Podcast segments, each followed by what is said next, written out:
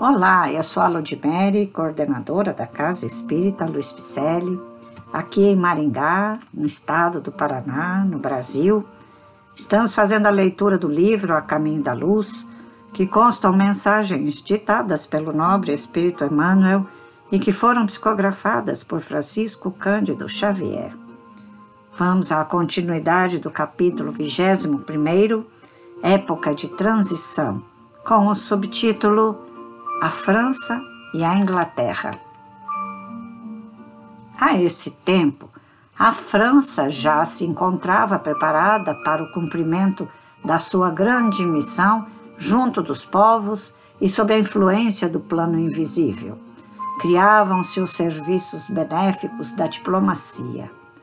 Nos bastidores da sua política administrativa, firmavam-se os princípios do absolutismo no trono, mas a sua grande alma coletiva, cheia de sentimento e generosidade, já vislumbrava o precioso esforço que lhe competia no porvir.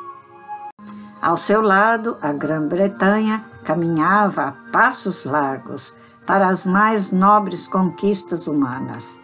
Extinta em 1603, a dinastia dos Tudores eleva-se ao trono o rei da Escócia, Jaime I, desejando reviver os princípios absolutistas.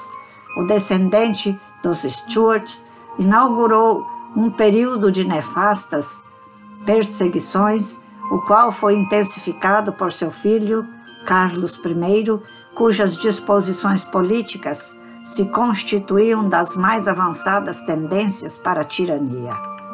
Rompendo com o parlamento e dissolvendo-o vezes consecutivas, viu o povo da capital inglesa de armas na mão em defesa dos seus representantes, ensejando uma guerra civil que durou vários anos e só terminada com a ação de Cromwell, que, de acordo com o parlamento, estabelece a república da qual se torna o Lorde Protetor.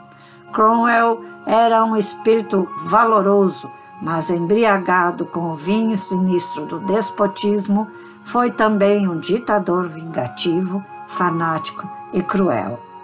Depois da sua morte, em face da incapacidade política do filho, verifica-se a restauração do trono com os Stuarts.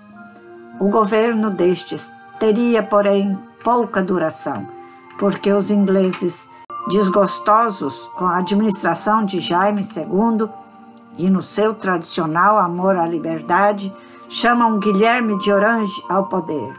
O parlamento redige a famosa Declaração de Direitos, definindo a emancipação do povo e limitando os poderes reais elevando-se ao trono Guilherme III, com a Revolução de 1688. A Inglaterra havia cumprido um dos seus mais nobres deveres, consolidando as fórmulas do parlamentarismo, porque assim todas as classes eram chamadas à cooperação e fiscalização dos governos.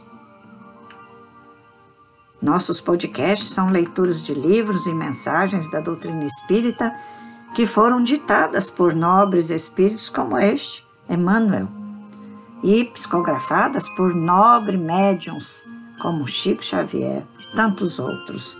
Também a doutrina espírita foi codificada por Allan Kardec com o seu Pentateuco, cinco obras e mais doze revistas espíritas, todas para o nosso deleite bem também médiums que ainda perduram até hoje, psicografando, trazendo mensagens do mundo espiritual.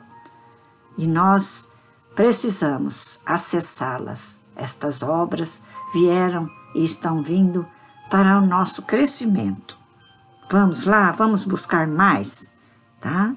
Eles trazem a doutrina reveladora que é o Espiritismo a vida após a morte, a reencarnação, a evolução do espírito e muito mais para que nós possamos aprender a caminhar aqui já com muito mais liberdade, porque este é o objetivo da doutrina: terceira revelação.